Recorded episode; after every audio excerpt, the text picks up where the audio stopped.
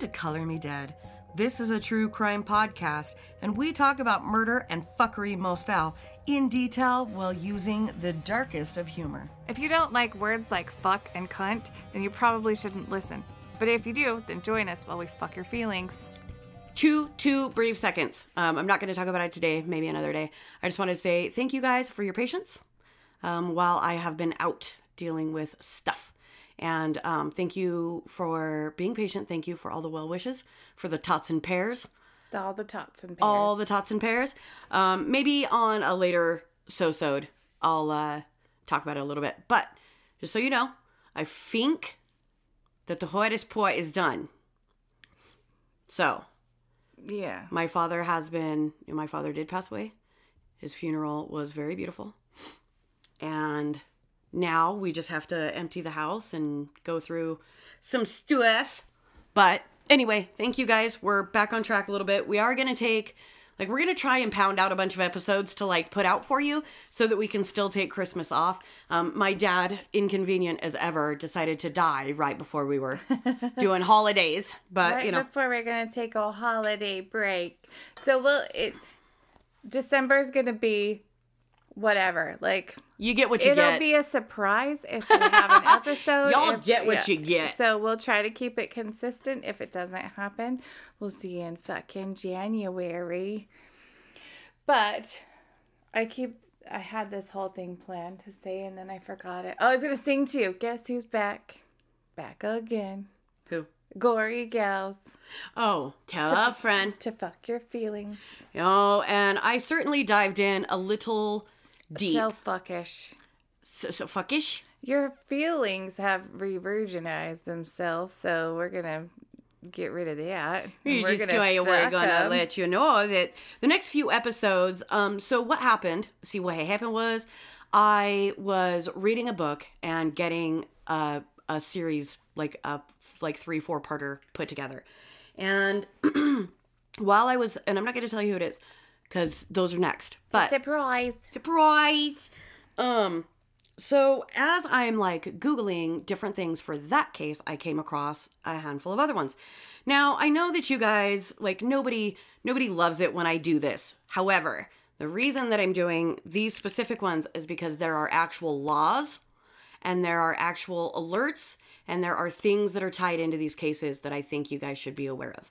And i think it's important for you guys to know this I think that it raises awareness for the Good Samaritan i really just thing. I, think I realize, you know what, um, in the grand scheme of things, I know that the Good Samaritan law can be tricky. You know what I mean? Like, we are not required to perform CPR. We are not required to jump in feet first and get in the middle of shit and save people. Um, I feel like I would in certain cer- certain circumstances. However, I'm not going to put myself in a position to be um, permanently disabled or possibly die to help somebody else mm-hmm. because I have people that rely on me. You know what I mean? Like Right. my mom alone is a reason for me to like I will call for help, I will do the best I can, but I can't run into a burning house right. You know what I and- mean? And unless there's puppies. I'm Yeah. Just kidding. well, in this case, I think that just calling, tipping, letting people know. Uh, in You'll this one, see I why, probably would have gone to fucking jail. I would have, I would have 100% gone to jail. Uh, and you'll find out why here shortly.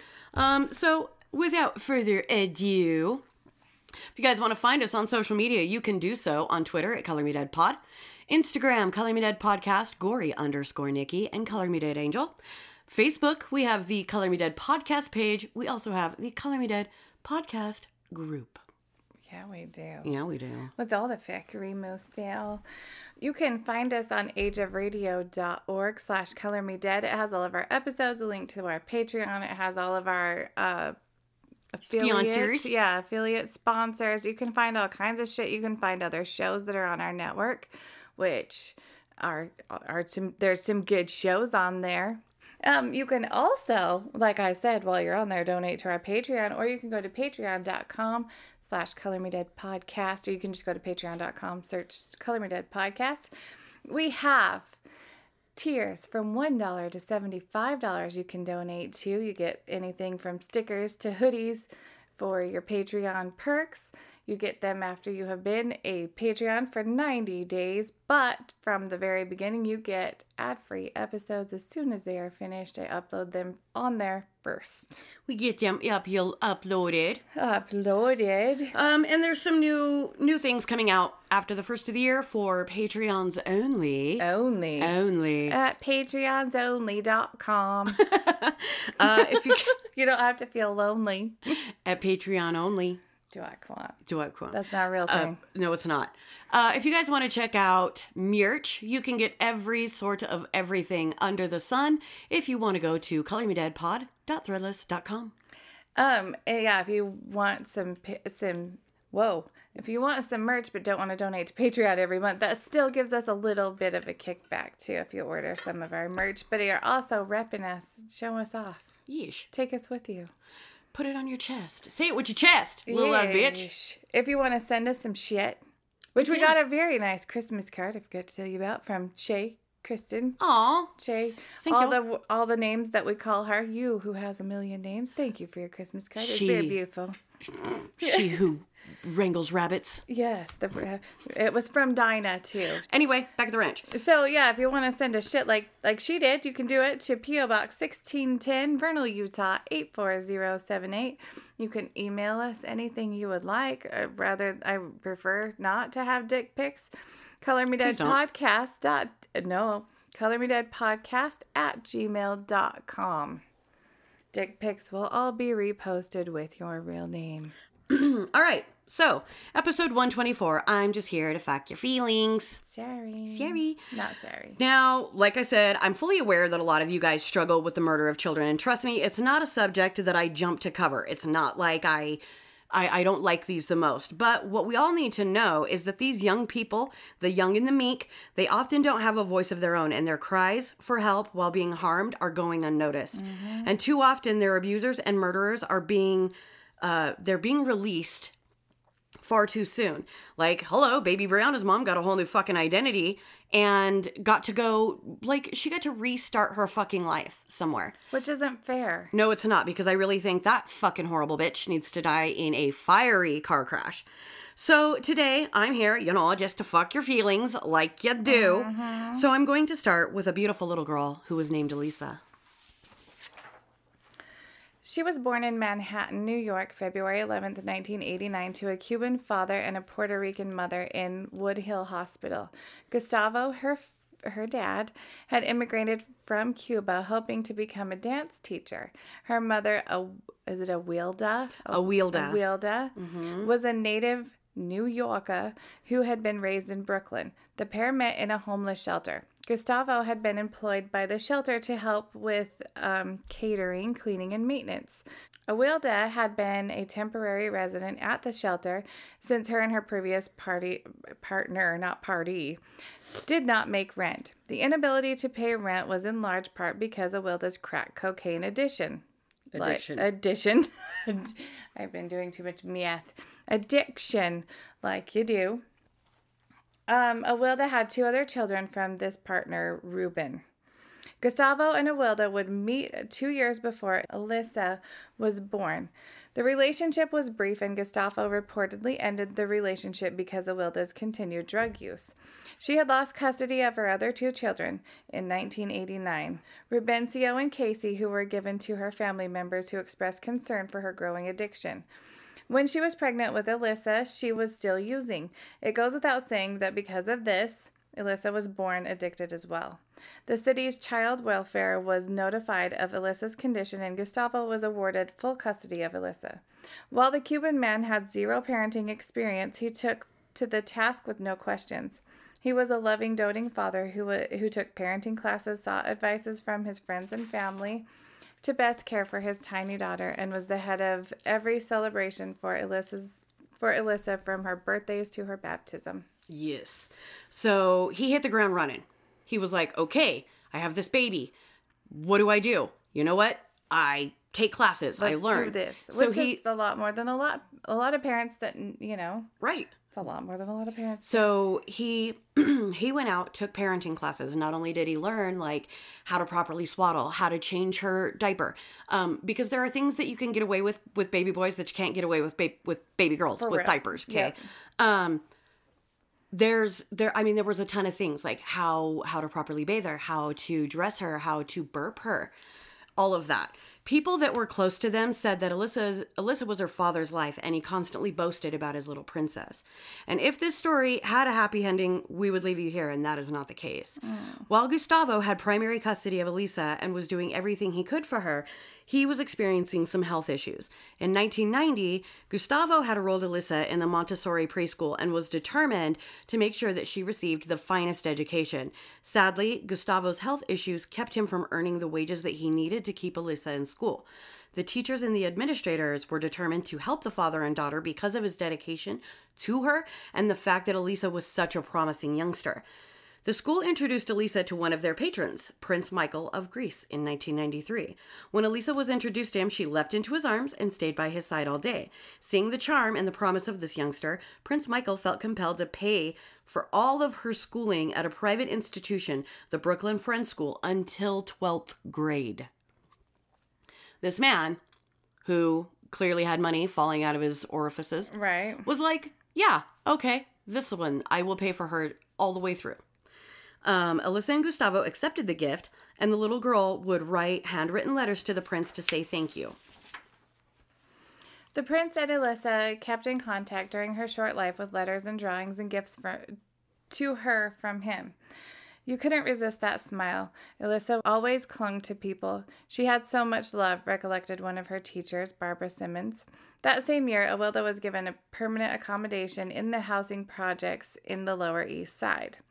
A social worker had signed an affidavit that she had, quote, successfully beaten her addiction and was confident in returning her, chil- her children to her. On paper, it would look like Awilda was on the upswing and that she was wanting her daughter in her life. So my my question, not really even a question. It's more, it's more the you know, I think it's the lack of knowledge um, about addiction.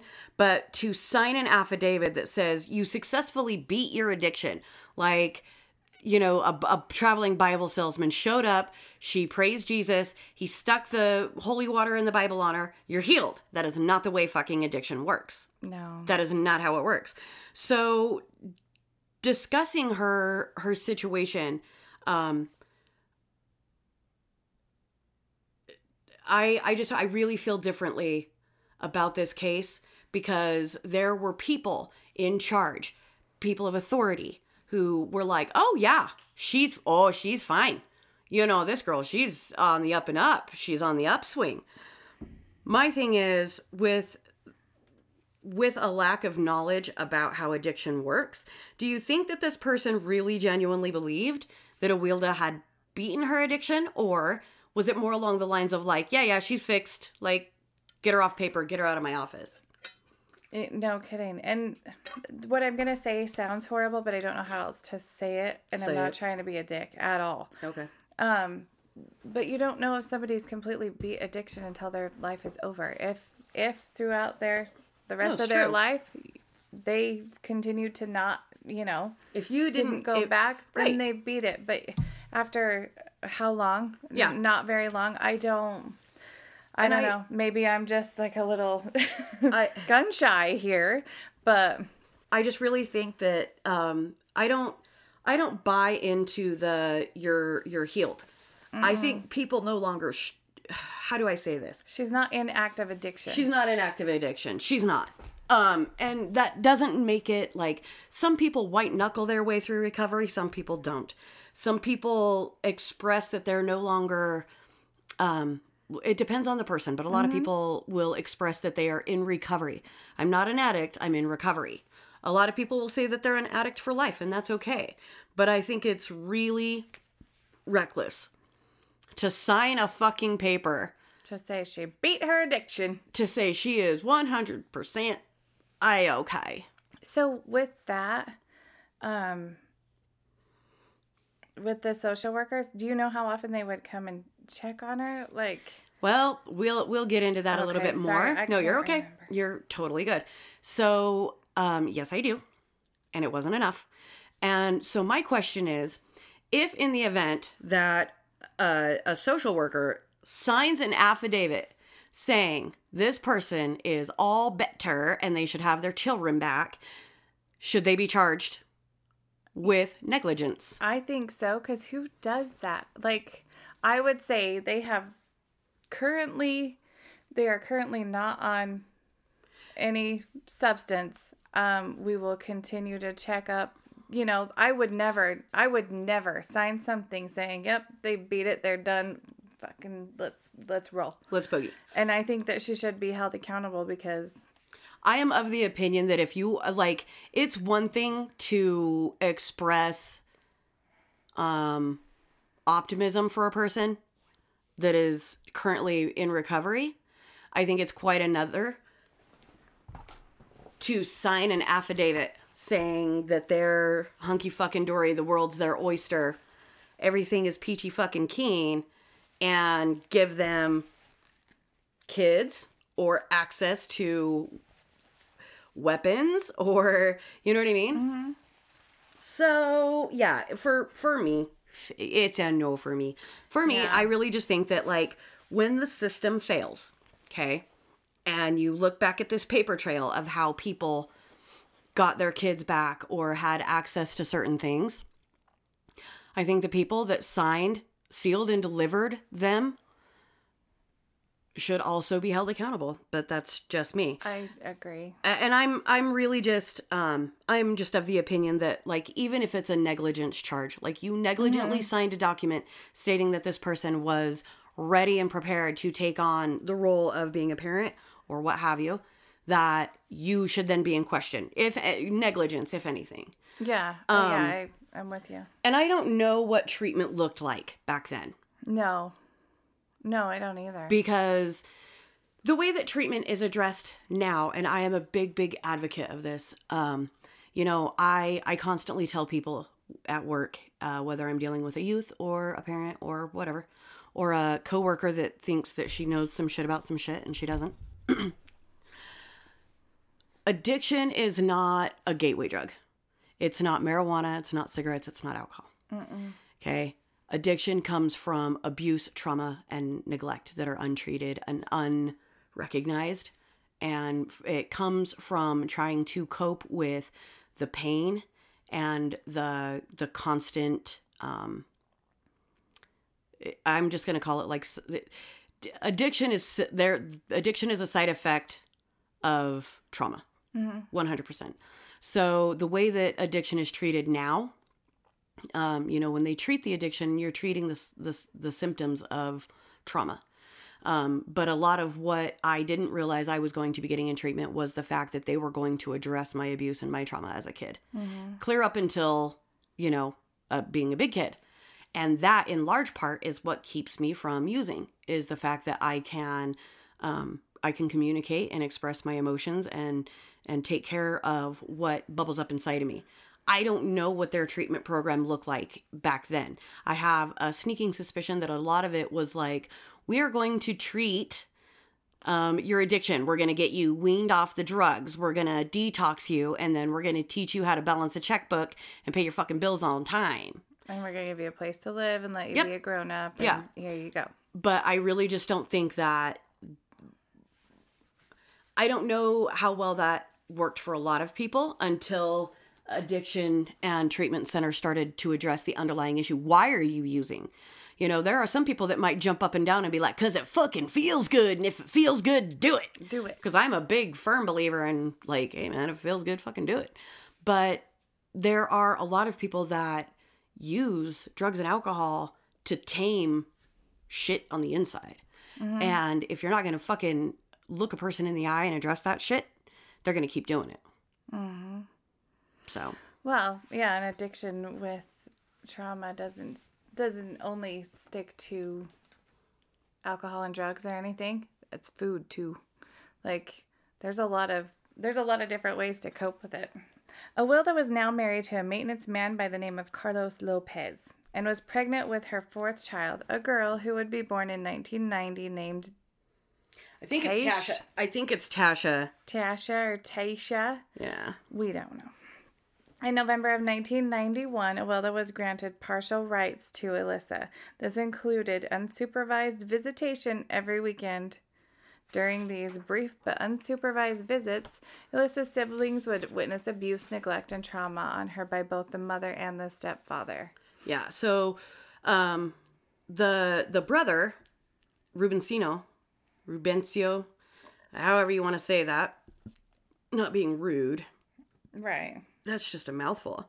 So little Ruben and Casey both told relatives what was happening, but nobody took action, and the authorities were never contacted. So back at the back at the you know should people be held accountable for their lack of action now this would fall under that good samaritans thing kind Right. kind of sort of would it not because i thought i thought that if a little kid came to you and said i'm getting fucked with or my brother or sister's getting fucked with that you then had an obligation like a legal obligation not just a moral one to contact somebody but i guess that's not true No, I don't think it is unless you are a doctor or someone. You have to be like doctor, lawyer, teacher, mm-hmm. counselor, like somebody in a position of like trust and authority with youth. Mm-hmm. So for them to reach out to the family and just be like, yo, my little sister's getting fucked up on a daily basis. But in if there's proof, because I, I know that it's that that burden of fucking proof, that's a slippery fucking slope to be standing on. Because a little kid could be like, I fucking told you. And, you know, he said, she said. But in in my in my personal where I sit, where where I sit on this fence post, because there are there were family members that later admitted, yeah, they did say that, but we just thought that a Awilda was a little bit more um harsh. right that her sorry. go ahead. I got all excited because it was like, well, it's the 90s. And not to say that like you do. Well, it is the 90s. It is the no, 90s. It was the 90s. And you know? When it was the 90s, we were getting spanked and Well, sure. for stupid shit all the time. And it was like, well, I think until. I think it was you know until people had a um had an idea that like listen it is not okay to bust your kid with a fucking belt for 12 licks. Like that is excessive. You know it is not okay to bust fucking spatulas over your kid and reach for a new one and keep going. Like one, one and done. when Just and kidding. done. If you break that one you're done. My mom did that to david. That's why i laugh about it now. My mom did that to me all the time. um, and David took it like a fucking champ, but that is excessive. What my mom did was excessive. Um, you know, she didn't permanently injure us that I'm aware of, you know, but there are things like that shit sticks with you. Um, am I, I, I still believe that it should be okay to like pop your kid on the ass. right. A or little, a- get a their little- hey, attention. Quit. You need to associate bad behavior with consequences. I just woke my dog up because I do that to her. I don't pop She's her. like, I didn't do anything. I literally just clap my hands and tell her no, and she just woke up and looked around like, the fuck did I do? Today's uh, podcast, um, what is the word I'm thinking of? Our mascot, Mascot is Nuka Nu. is Nuka. Paloma's outside the door throwing a fit because they like to play too much. Like I can see her little shadow. I know. They just you play too much, and they can't play unsupervised because Nuka's still too little. and they're loud or they they you know Well, you get Nuka barking, and it's very shrill. yes that it is but what i'm thinking though is that it's the 90s and like like i said like we weren't necessarily abused in the 90s and so they could be like hey she gets her she gets beat you know she gets spanked a lot and they're like well that's that's how we discipline our kids you know like nowadays it would be like oh my god she got beat i don't know that's that's the only way i can make any sense of this in my brain I just think that a lot of, um, I think that a lot of family members turn a blind eye to a lot of things. You know what I mean? Like even if, um, you know, what if Uncle Billy is like excessive, where he takes the boys out to the woodpile and beats the shit out of him, and we're like, but they don't do that again. That was kind of like the the mm-hmm. mindset. You know what I mean? So. Got to take them out and teach them a lesson. They won't do that shit again. Bet you don't do that again. Which, guess what, motherfucker? I probably will. I might do it again. I just won't get caught next time. I'm just to be? I'm going to be better about not getting caught. So, there were adults that allegedly were told by her her older brothers and nothing nothing happened. Gustavo, as well as the teacher at Elisa's private school, took notice of the bruises and the behaviors that indicated mistreatment and abuse that Elisa was ha- that she was experiencing when she returned from her visits with Awilda. One of the locations of these injuries was Elisa's genitalia, and the child did divulge that her mother repeatedly hit her and locked her in cupboards, adding that she had no desire to see her mother again. Her father also noted that Alyssa had begun bedwetting in addition to losing control of her bowels and would regularly experience nightmares upon learning that she would be in the custody of her mom, even for short periods of time. Another family acquaintance noticed that Ali- Elisa would always vomit upon her return home from her visits and refused to go to the bathroom. Like bathrooms, all bathrooms were That's a red flag. Just, Yeah. That's beyond like just getting spanked. Like, Yeah. Dude, if your kid is vomiting, defecating, and urinating on themselves, what the fuck are you doing to them?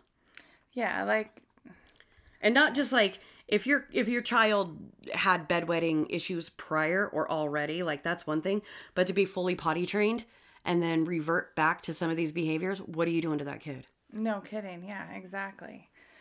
Uh, Gustavo went straight to New York's Child Welfare Administration to report these findings, as did one of Alyssa's teachers. Alyssa herself even confessed to the abuse to a social worker. Her father did apply in 1992 to have Awilda Lopez's visitation rights ceased.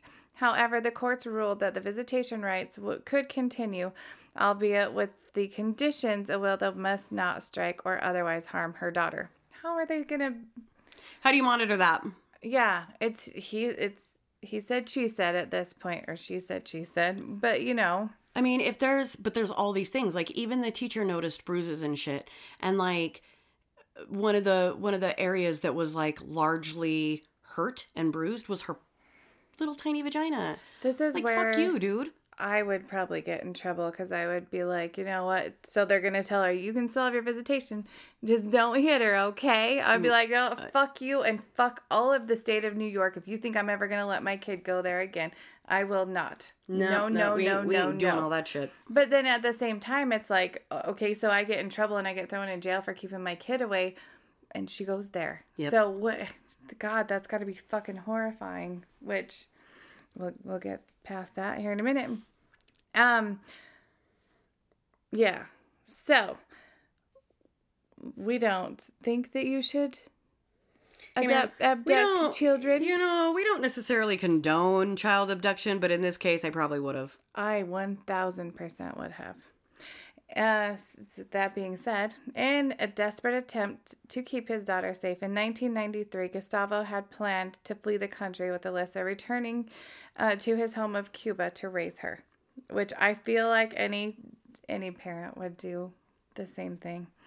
He formulated his plan and went on to purchase airline tickets for both him and Alyssa for May 26, 1994. Sadly, the illness that had been plaguing Gustavo took it, took its toll, and he was admitted into the hospital for acute respiratory complications that turned out to be lung cancer.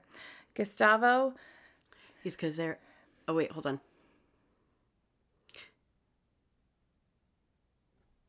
Izquierdo.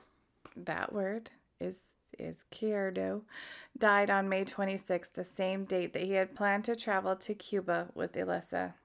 The news of Gustavo's death reached the director of Elissa's school, and she took it upon herself to contact a family judge to express her very serious and grave concerns about the girl's future. Phyllis Bryce told the judge that she and many of the educators at the school feared for Elissa to be returned to her mother.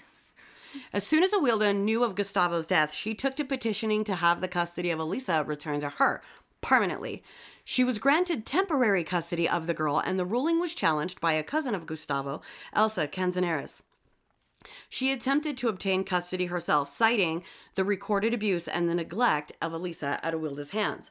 Both the head teacher of the school that Elisa, that Elisa attended and Prince Michael of Greece also wrote personal personal letters to Judge Phoebe Greenbaum opposing the initial temporary custody of Elisa being awarded to Awilda Lopez upon the death of Gustavo and endorsing uh, Elsa Canzaneres as her permanent, like the application to obtain permanent custody of her. Prince Michael made it very apparent to the judge that he had every intention of paying for all of Elisa's upbringing as long as Elsa was going to be her guardian. So he was going to be paying like a monthly support to Elsa, not just her education. Like this little girl would never go without. Yeah.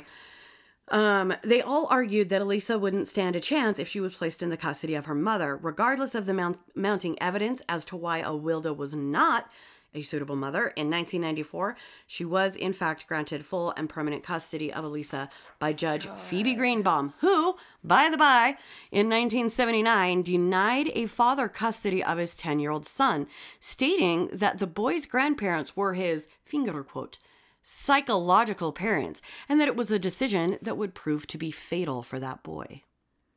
Um. So, So, what does your record look like after this, bitch?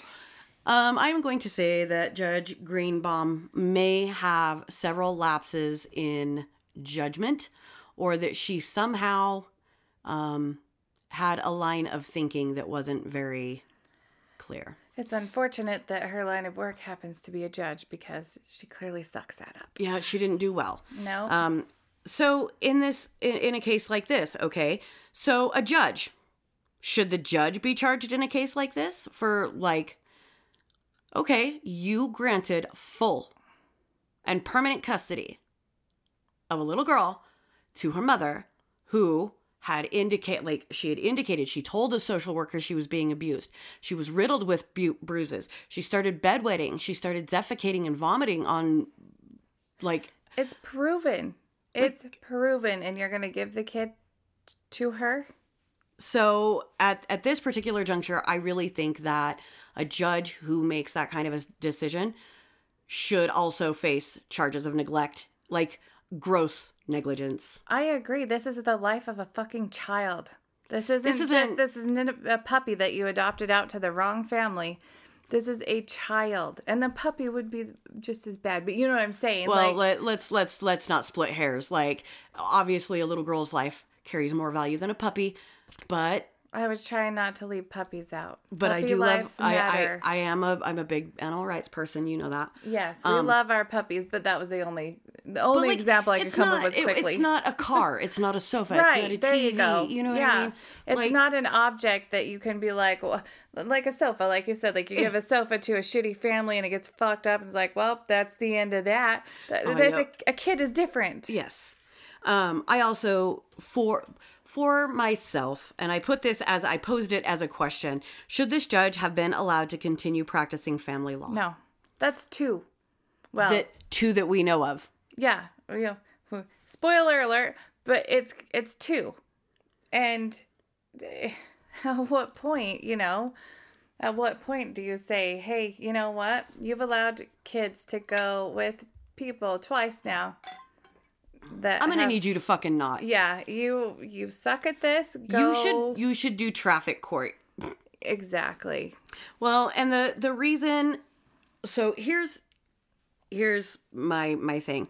Um you have now put little kids in the hands of wrong people and i realize i realize that in a lot of situations it's a crapshoot like you you look at a family and they might for all intents and purposes look like the perfect family and then they fucking abuse their child to death and you're like holy shit Yeah, she doesn't have that though. She has nothing good going for her. No, I think that everything, like all signs point to fucked off, and that should have been taken into consideration. I wonder if they they looked at the other kids though and were like, well, these kids are fine, so I don't know. that kid will be fine. But I don't know, but it's easy for me to be like, fuck you, you get charged with gross negligence and you don't get to be a judge anymore. Give me your robes.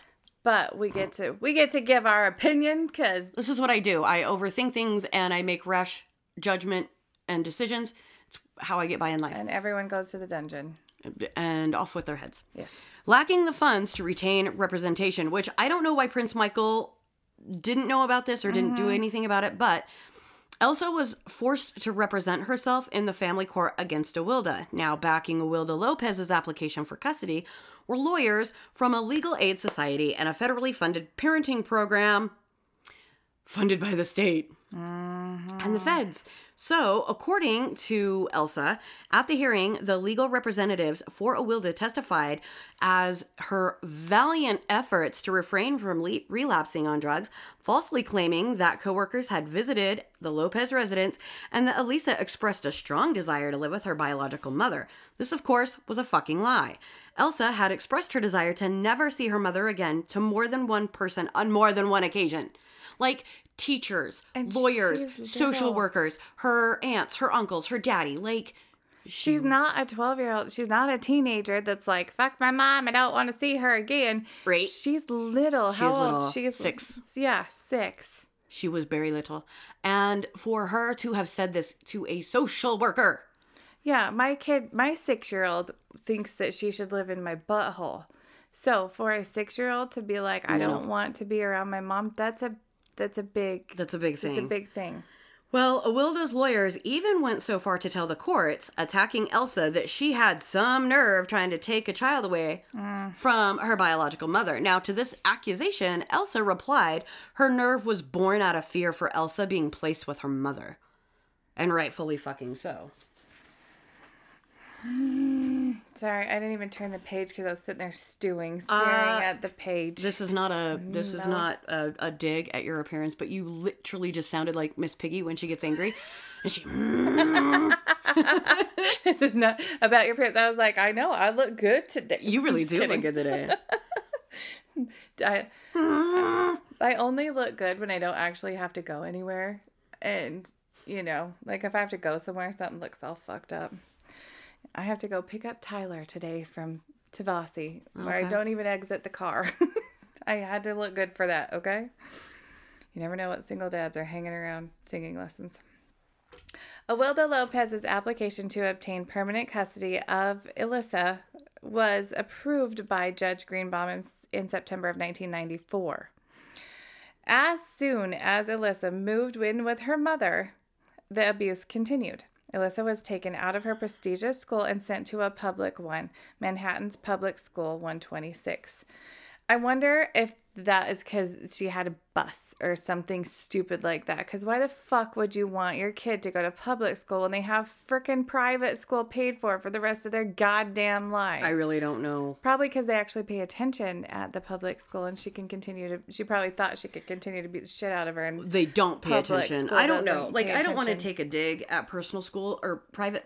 no, Fuck off, Ma- mouth. Come on, public school. No. because I went. I attended public school yeah, my, my entire life, but um, it was probably a lot to do with the fact that um, if she continued to to uh, accept the tuition and whatever from the prince, that um, like what do they call that? Correspondence correspondence between the two of them Oh, yeah. would continue she probably had to take her and pick her up from this location in brooklyn um, but most of all she's got entirely too many hands in her cookie jar when it comes to elisa mm-hmm. would be my assumption Yeah. Yeah, and I I wasn't taking a dig at public school, but I do know the difference between like a private school and a Oh, yeah. public school. They don't pay as well when you've got a class full of how many children and you're Mm-hmm. re- like you're responsible for that many kids and it's not the same in, in private school you know what i mean it's a, it's a lot different yeah. Here she was reported um, as being withdrawn and uncommunicative. She was also reported to be riddled with bruises each week and appeared to have difficulty walking and began to tear out a section of her hair. The increasing concerns of the staff at Public School 126 regarding event abuse oh, sorry, evident abuse were also reported to the Manhattan Child Welfare Authorities. See, even public school is fucking reporting it. Right Reportedly, the Manhattan Child Welfare Authorities soon replied to the school that their concerns were not reportable due to the lack of direct evidence of child abuse or neglect. As hmm. such, this report was rejected. Upon finding out that the school had reported suspicions of child abuse, Awilda withdrew Alyssa from the school. Awilda, mm-hmm. by this time known to have reverted to irregular crack cocaine use, withdrew Alyssa from public school 126 in the spring of 1995. She made no effort to enroll, enroll her in any other school. So now Alyssa has nowhere to go to escape her mother. So she's literally stuck with her tormentor 24 hours a day. She would be locked in her bedroom 24 hours, seven days a week. Alyssa wouldn't even be allowed out to use the bathroom and would often defecate in her bed. On March 14th, 1995, an anonymous letter was posted to the uh, Manhattan Child Welfare Authorities.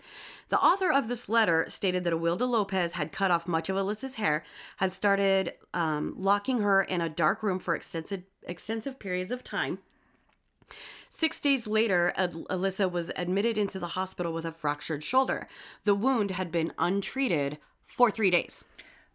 I want to know. I want to know why, um, after all of these reports, that she's not getting checked up on by so or er, by social services mm-hmm. constantly, even if they're not true, even if they think that they're not the- allowed. Why are they not getting checked up on? Mm-hmm. So, three days, the hospital was able to determine that the state of the injury had been at least 72 hours old. I can't believe they they actually took her in. I think the only reason they took her in was to to make sure that something wasn't more severe. Because now, this is where the really maddening fact. If you're not already fucking pissed off, If you you're not furious, now. let me let me go ahead and rub some salt on this. Um, Alyssa had court ordered supervision by a caseworker who was supposed to. Uh, Angel, you really need to fucking Supposed I really need to um, spell and grammar check more. I do that, and I still come up with a bunch Still- of bullshit. she was supposed to be doing home and school visits, meaning, meaning So she- several, several times a month. Not only was she supposed to come to the home, but she was supposed to go to the school. And if she had been doing her fucking job, she would know that she was no longer in school, and that indicates a rather large fucking issue. And where the fuck was she when so the school was reporting it? If you're doing your school visits, Mm-hmm. like the the teacher should have had like your phone number. I know they didn't have email and shit as, as Right, frequently as back then, you- but they should have your phone number, A and phone have number and an address to get a hold of you. Yeah, Like we had we had fax machines and shit. there like was you a could way. you could have fucking faxed a motherfucker. I know my mom and dad had one. They use the little piece of shit all the time. Yeah. they're very into that thing. I used to think it was so cool when people had fax machines. I was like, you have one at your house? I know Really? Let's my my mom a and dad and their fucking. Uh, let's send a, a facsimile. Let's fax a facsimile. a facsimile. So my thing is, um, you know, and again, I try to be. I'm talking very loudly into my microphone. I'm angry. I know I keep I- yelling. I I try to be reasonable. How many cases did the social worker have? How stretched were they? Were they understaffed? Mm-hmm. This doesn't make it okay, but I'm trying to understand why you weren't doing your fucking job. giving them a little bit of benefit, which this is a very little. child. Very This- fucking little. Yeah, this is a child. But if that is your job, if that's your fucking job, do your fucking job. I don't care if you're out there all night. Like if I'm going to be a social worker and my job requires me to never be home to make sure that other little people are okay, well, then you know what? I'm going to take my fucking dog to work with me. And then I'm going to go home and I'm going to get my husband and we're going to go get some Jack in the Box. And then you're coming with me because And it's we're gonna only, go do our we're gonna, we're gonna go do it together because if this is the only time I get to spend with you, whatever. But she was supposed to be doing court ordered home and school visits. And I know they weren't being done. I know they weren't. Because if she had gone to the school even one fucking time and an administrator could look her in the fucking eyeballs and say, she doesn't go to school here anymore. Her mom pulled her out. Okay, well then, but then where is she registered to attend? She's not. Issues. So, Awilda had started to tell rel. Oh God, Jesus, fuck, Fiergas, Relatives. give me the goddamn strength. I can't even do my impressions right. fuck ass. Fuck. Fuck ass.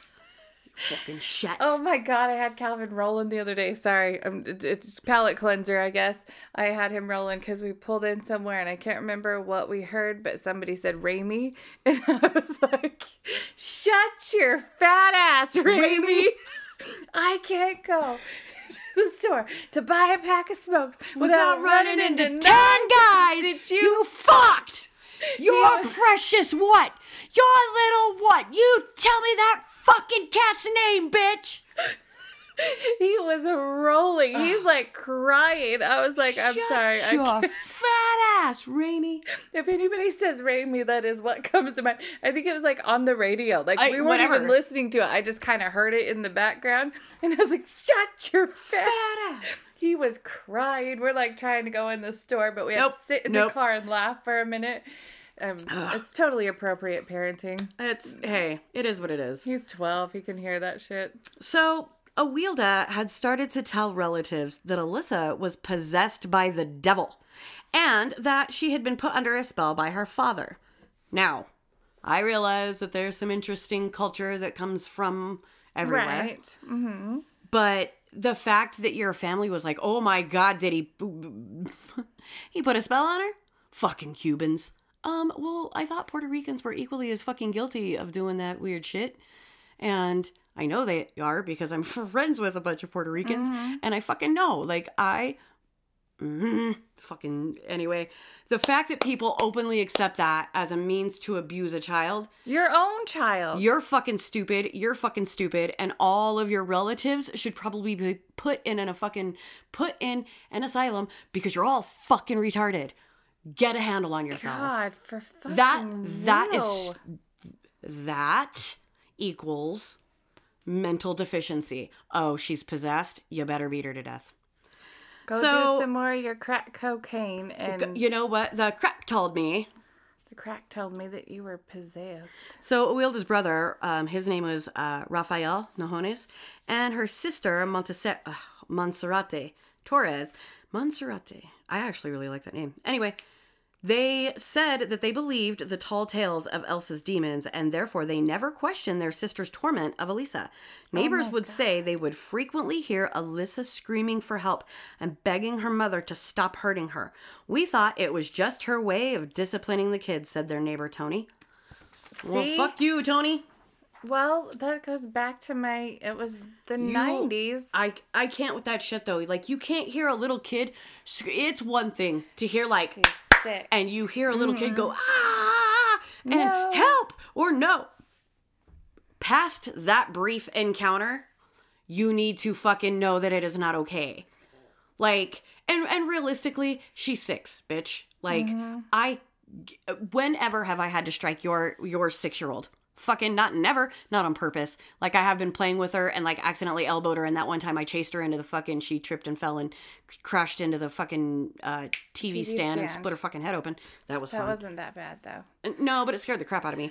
But you can literally look at a small child and be like, "Hey, Right. If I I can hurt their feelings with raising my voice. And I because have. I don't do it very often. Well, I do now. Like they're at the point now that they're like, huh, whatever. Whatever. They started laughing, so I have to like pretend like I'm gonna do something, and that's enough. Like, and if I did swat her on the butt or whatever, she would know. Like with one little, I wouldn't even have to physically hurt her. Just make a little contact, and Yep. she would be like, "Oh God, Jesus." But I really just her." I really just think that like, oh, we heard her crying and screaming for help and telling her mom to stop. What the fuck, yo? And you just sat there listening from in between the thin walls that separated from you and absolute child abuse? It wasn't a tickle fight. Well, fucking okay. okay, I guess. If you hear that coming from my house, I'm probably pinning a child down and tickling them to the point of pissing themselves. I really just know. have such a difficult time when people are like, "Oh, well, you know, we just thought that fucking it's how she disciplined her kids." What? I don't give a fuck if that is how you dis like somebody that lives by you disciplines their children. It is not normal. It's not okay. You either call the police and you call them until they show up, or if you're Angel, because you have no boundaries or fucks to give, I would have gone over there and kicked that motherfucker open myself. For real. If I'm laying, if I'm in my house, if I'm in my apartment and I can hear a little girl, a little girl screaming for help, I'm going to go help. I'm gonna get mm-hmm. fucked up. I, I just said like I'm not gonna do anything that you know like threatens my life. I don't want to end up dead because that's how you end up dead. That's how you get stabbed and shot and shit. But I feel like I've done enough karate that I might be able to dodge some of that shit. But I can't sit there and listen to a little kid scream like that. Hell no. There's no way. Despite the fact that in addition to having by this time born six children three of whom had been born after Alyssa, Awilda targeted Alyssa for almost all the physical, mental, and emotional abuse she inflicted upon her children. Sounds of Alyssa being beaten and otherwise abused later reported reporting hearing Alyssa's repeated pleading with her mother to stop hitting her and stating such pleas as Mommy, Mommy, please stop, no more, I'm sorry. Some neighbors did report their suspicion of child abuse to welfare authorities, however, no effective action was taken. Other neighbors reportedly knew of the abuse of Alyssa and to much lesser degree her siblings endured, but failed to notify authorities. The apartment was a home of horrors, to say the very least. Alyssa would be forced to eat her own excrement. Excre- I can't even say Excrement. the word excrement because I was being disgusted, but you know what I mean. If you don't stop it. Her head would be used as a mop. She would be beaten with various objects and burnt, and she would be sexually assaulted both anally and vaginally with a hairbrush and toothbrush and forced to drink ammoniated water. Alyssa was deprived of food while she was wa- while she watched her half siblings chow down on dinner every night. Carlos Lopez, Awilda's husband, would even encourage his own children to hit Alyssa. Carlos Lopez, um, he himself was also uh, regularly using drugs, is also known to have repeatedly physically abused and neglected Alyssa, while her two older siblings, primarily due to the fact that none of the three were his biological children. So um, it was said that he also was cruel to the other ones, like the two older ones, Casey and Rubencino, Rubencio, um, but that Alyssa was like she took the brunt of Yeah. the abuse. Much of this abuse took place in the bathroom of the apartment, thus furthering Alyssa's, Alyssa's desire to enter any such type of room. A representative from the federally funded parenting program, which had endorsed Awilda's initial motion, initial motion to achieve sole custody of her daughter, also reported that Awilda had herself phoned him complaining that his daughter was unable to control her bladder or bowels, and that she had cut off her hair and um, but that that was because Alyssa did it. Like Alyssa got a hold of scissors or whatever, So I just had to cut the rest off. or that she was acting out in such a strange way that she was pulling her hair out. So um, Awilda cut it off to keep her from doing that. And also said that Alyssa was drinking water from the toilet. In response to this phone call from Awilda, the representative did call another representative from the Manhattan Child Welfare Authorities, who rebuffed the visits and well, not the visits, the requests for visits to the Lopez residence. So somebody calls and says, "Yo, this crazy shit is happening. Somebody needs to go over there and check stuff out." And they were like, "Pff, "There's nothing wrong." No, she I have just called and explained it all. It's fine. It was just a misunderstanding. it's her daughter's possessed by the devil. I don't know what to tell you guys. Um, on November 15th, Carlos Lopez was jailed in relation to a violation of parole. Seven days later, on the evening of November 22nd, Awilda phoned one, phoned one of her sisters, Mercy Torres, to report that Alyssa, finger quotes, okay, this is a direct quote, was like retarded on the bed with fluid later to derm. Hold on, words are fun and Angel's mad and sad. She was like retarded on the bed with fluid later determined to be, to be brain fluid leaking from her nose and her mouth. In addition, Lopez informed her sister that Elisa would not eat or drink. When Miss Torres insisted that Awilda take Elisa to the hospital, Awilda replied that she would think about it after she had finished cleaning the dishes. You fucking with me? I can't. This is why, like, no, sweetie, you're why, like, sweetie. I say sweetie because I meant that in the most. The most derogatory way possible. I did. Your child is not going to eat or drink anything because she's dying. You have beaten her to where the fluid that protects her tiny little precious brain is now leaking from her fucking mucous membranes. Yeah, and um, so she can't eat. Like, not There are greater won't. there are greater fucking things afoot. God. I know. The following morning, Awilda contacted a neighbor who, sorry, I can't read, who she invited to view Alyssa's lifeless body. Like, oh, will you? Do you want? Hey, do you want to take a look at my kid? She's uh she's kind of ghost Not like. feeling good. She's just laying there. Upon being unable to locate signs of life, this neighbor told Awilda to call the police, which she refused to do. In response, the neighbor immediately called the police and an ambulance um, as Awilda threatened to commit suicide. Alyssa was dead at just six years old. Awilda would eventually confess that she had thrown Alyssa headfirst into a concrete wall two days before the ambulance was called. She revealed that Alyssa hadn't spoken or moved since the incident. Medical examiners were horrified at the sight of little Alyssa and couldn't even begin to imagine the torture she had endured by somebody who was supposed to be her caregiver. Her lifeless body reflected years of abuse. She had numerous injuries, which included broken fingers. One, f- one finger bone was even protruding through the skin.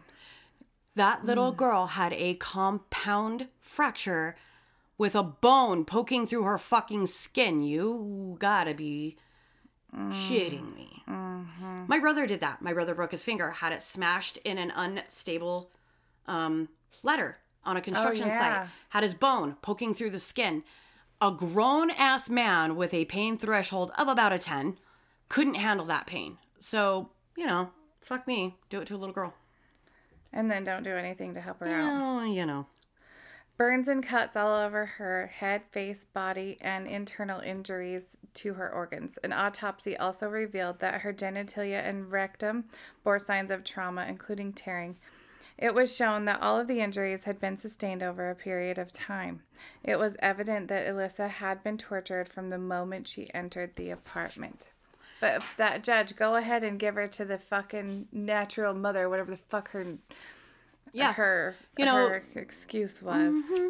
The abuse surrounding this case is a sh- it's extremely abhorrent, and even more abhorrent is the fact, aberrant, abhorrent, however you want to say it, was that it was easily preventable, and had child services responded accordingly, Elisa never would have been in this position.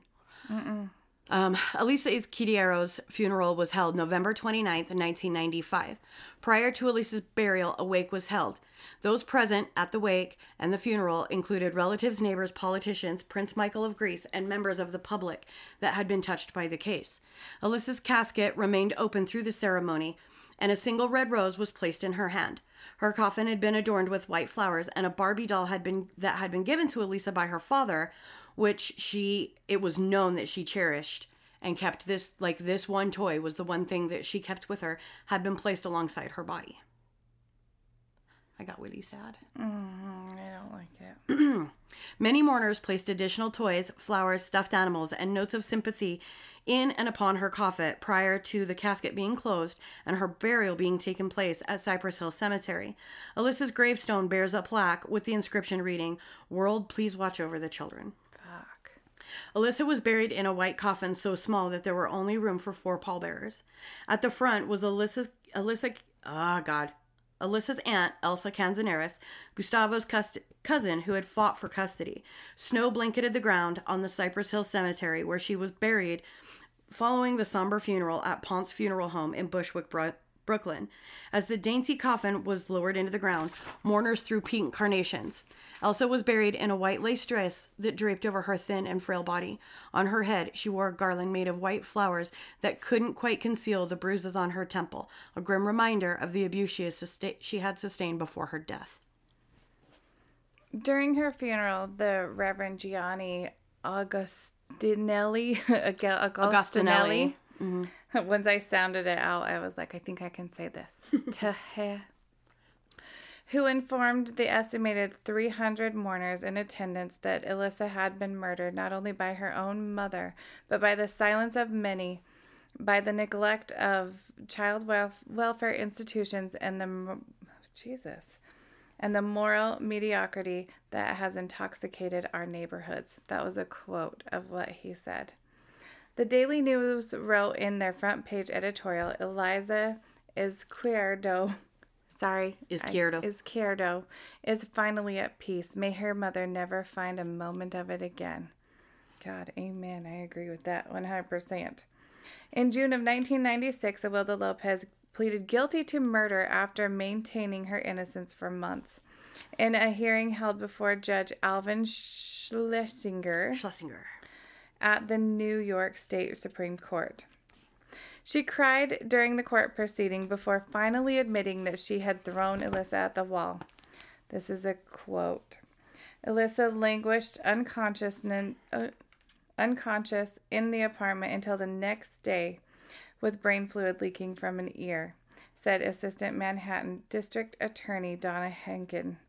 According to Awilda's lawyer, she was horrified by her own actions. Somehow I highly fucking doubt it. I it. don't think she was. I think that she was acting that way for the courts.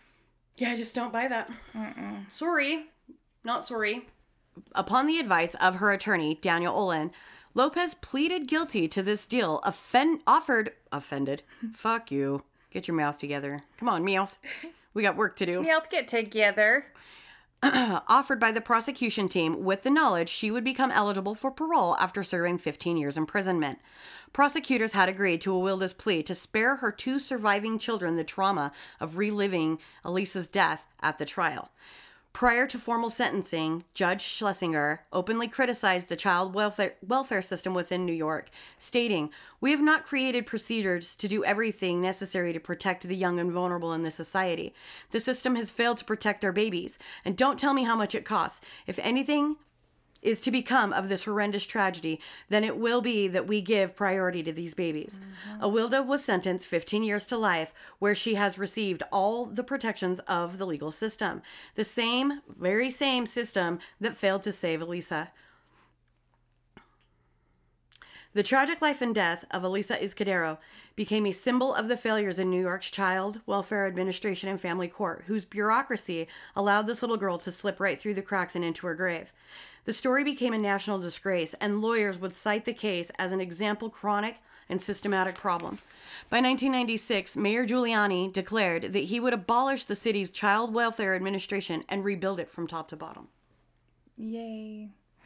He also signed Alyssa's law into legislation which was designed to balance the need for increased accountability through public awareness and government oversight, and pushed for an urgent review of the city's welfare system. This review inspired the creation of the Administration for Children's Services, an agency solely devoted to the issue of child welfare in New York. On February 12, 1996, Governor George Pataki formally signed Alyssa's law into legislation. This legislation, named named in Alyssa's honor, was signed into law uh, in the presence of several relatives of Alyssa, plus numerous social workers and school teachers who had attempted to intervene and or in- inform child welfare authorities in their collective efforts to prevent the child being with or remaining in the awarded custody of her mother.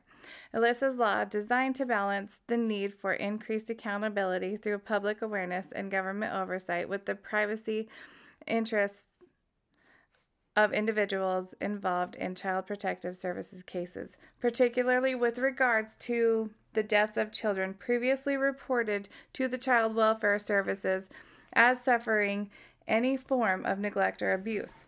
All reports pertaining to the deaths of the children resulting in nope, resulting from child abuse available for public scrutiny do not name the actual deceased child or children or the actual caseworkers assigned to investigate reports of suspected child abuse or neglect relating to the deceased child or children in question. However, these reports do list each and every complaint and or report submitted relating to the child or children and the agency's actual response.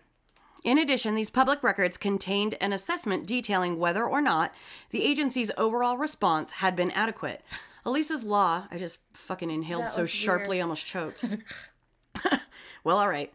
Elisa's law continues to hold the Child Welfare Agency of New York City and the Administration for Children's Services, the ACS, publicly accountable for its performance. Although Awilda initially became eligible for parole in 2010, she has remained incarcerated since 96. Lopez was most recently denied parole in 2018. Her next scheduled parole hearing is in 2020. As of 2019, she remains incarcerated at the maximum mac, maximum. I sounded like Popeye. Maximum. It's the maximum. Jesus. It's slowly the maximum. the maximum security Bedford, Hill, Bedford Hills Correctional Facility for Women. On, tw- on the 29th of October, 1996, Elisa's stepfather Carlos Lopez was sentenced to serve between one and a half and three years in prison to run consecutive with the sentence he was serving at the time of Elisa's death. This sentence was in relation to one specific instance of physical abuse dating from the 31st of October in 1995, in which he had repeatedly banged Alyssa's head against a cron- concrete wall in the presence of her siblings. Jesus. God, I can't. People are fucking horrible, dude. Mm-hmm. Although Carlos Lopez pleaded guilty to this charge of attempted second degree assault, claiming that he had not actually assaulted Elissa but had opted to do so to spare his children the emotional trauma of having to testify against him, Judge Schlesinger rejected his claim outright, adding, outright, adding that the prosecution team had largely chosen to charge Carlos Lopez with the charge to spare Elissa's siblings any further psychological or emotional trauma.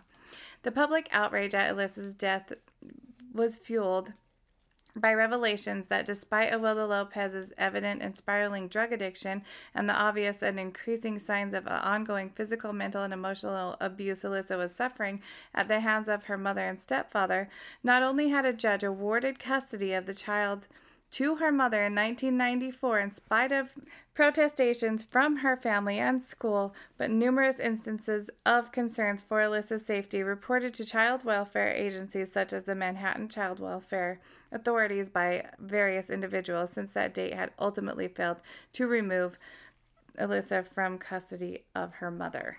Following Elisa's death and subsequent public funeral, her life story became the subject of numerous local and national media articles. From the local tabloids, such as New York Daily News and the New York Post, her story had also been given the front page of de- the December 11, 1995 edition of Time magazine under the title A Shameful Death. Alyssa's story was also feature- featured on the August 1996 episode of Dateline NBC. Much of the media coverage devoted to this case was openly openly scathing of New York's child welfare agencies. Following Elisa's death, Judge Greenbaum was subjected to even more severe criticism regarding her 1994 decision to award Elisa to Awilda as opposed to Elsa Canizares. Judge Greenbaum responded to this criticism by claiming that she had merely been following the procedural recommendations when she made her cu- custodial decision. Um, in response to Greenbaum's claim, the then mayor of New York City, Rudolph Giuliani, had a statement to make to the media. The judge ultimately makes the decision based on the facts and the records and is supposed to go behind those things to make the determinations. Elisa Izquierdo's five siblings were raised in separate foster homes. Reportedly, all suffered acute psychological trauma due to the acts of extreme physical and mental cruelty that they had been forced to witness um, that had been inflicted upon their sister. These are drawn from Time Magazine and the New York Times. There was also a television talk show. Uh, I talked about her briefly in the beginning of this episode. Her name is Rolanda Watts. Um, conducted an interview with Awilda prior to her June 1996 sentencing as part of her Rolanda Daytime Talk Show series, which I watched a lot as a youngster. Commissioned by King World Produ- Productions, this interview was incorporated into a 45 minute episode titled Lost Little Girl The Life and Death of Elisa, Elisa Izquierdo. The broadcast was initially done in 1996, um, April 1996. You can find these on YouTube. Now, if you guys choose to go and watch the same interviews on YouTube, brace yourself for teeth grinding and anger because her mother is a totally fucking disgusting, reprehensible piece of shit. She's obnoxious, she's ignorant, and she ought to be on death fucking row. Um, she has no remorse, none. She takes no accountability for her actions. She maintains that she is not the person who burned and severely injured Elisa, and it took me over two days 48 hours. Do you know how many minutes are in 48 hours? More than 60. Yes, and that's all the amount of footage that was there because I was sick to my stomach and I was so fucking furious with some of the things that her mother said. Um, I struggle with people that are loud and obnoxious and ignorant. It's one thing to be loud and obnoxious, but when you add a facet of fucking ignorance to it, I immediately become like irrationally angry. I don't do well with stupid people. Um, and not like when I say stupid people, it's people that openly act um, without regard. You know what I mean?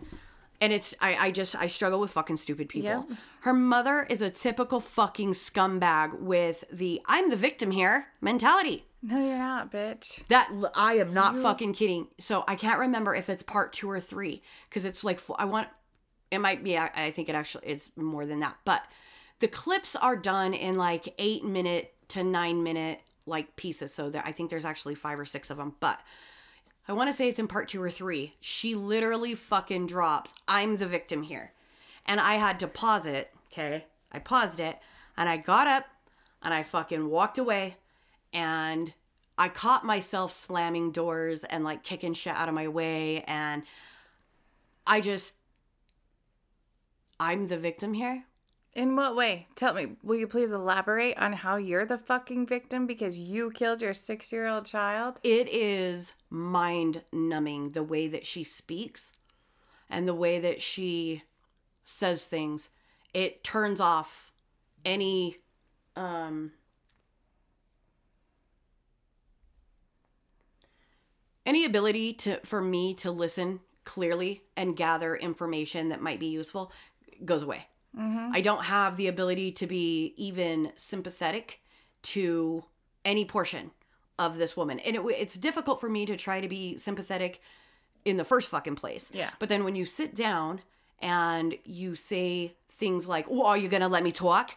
What about my side of the story? What about your fucking side of the story? You loudmouth, pig face piece of shit." What do you add? What could you add to the fact that you threw your kid up against the wall and killed her? What? Please tell me anything, I I so anyway.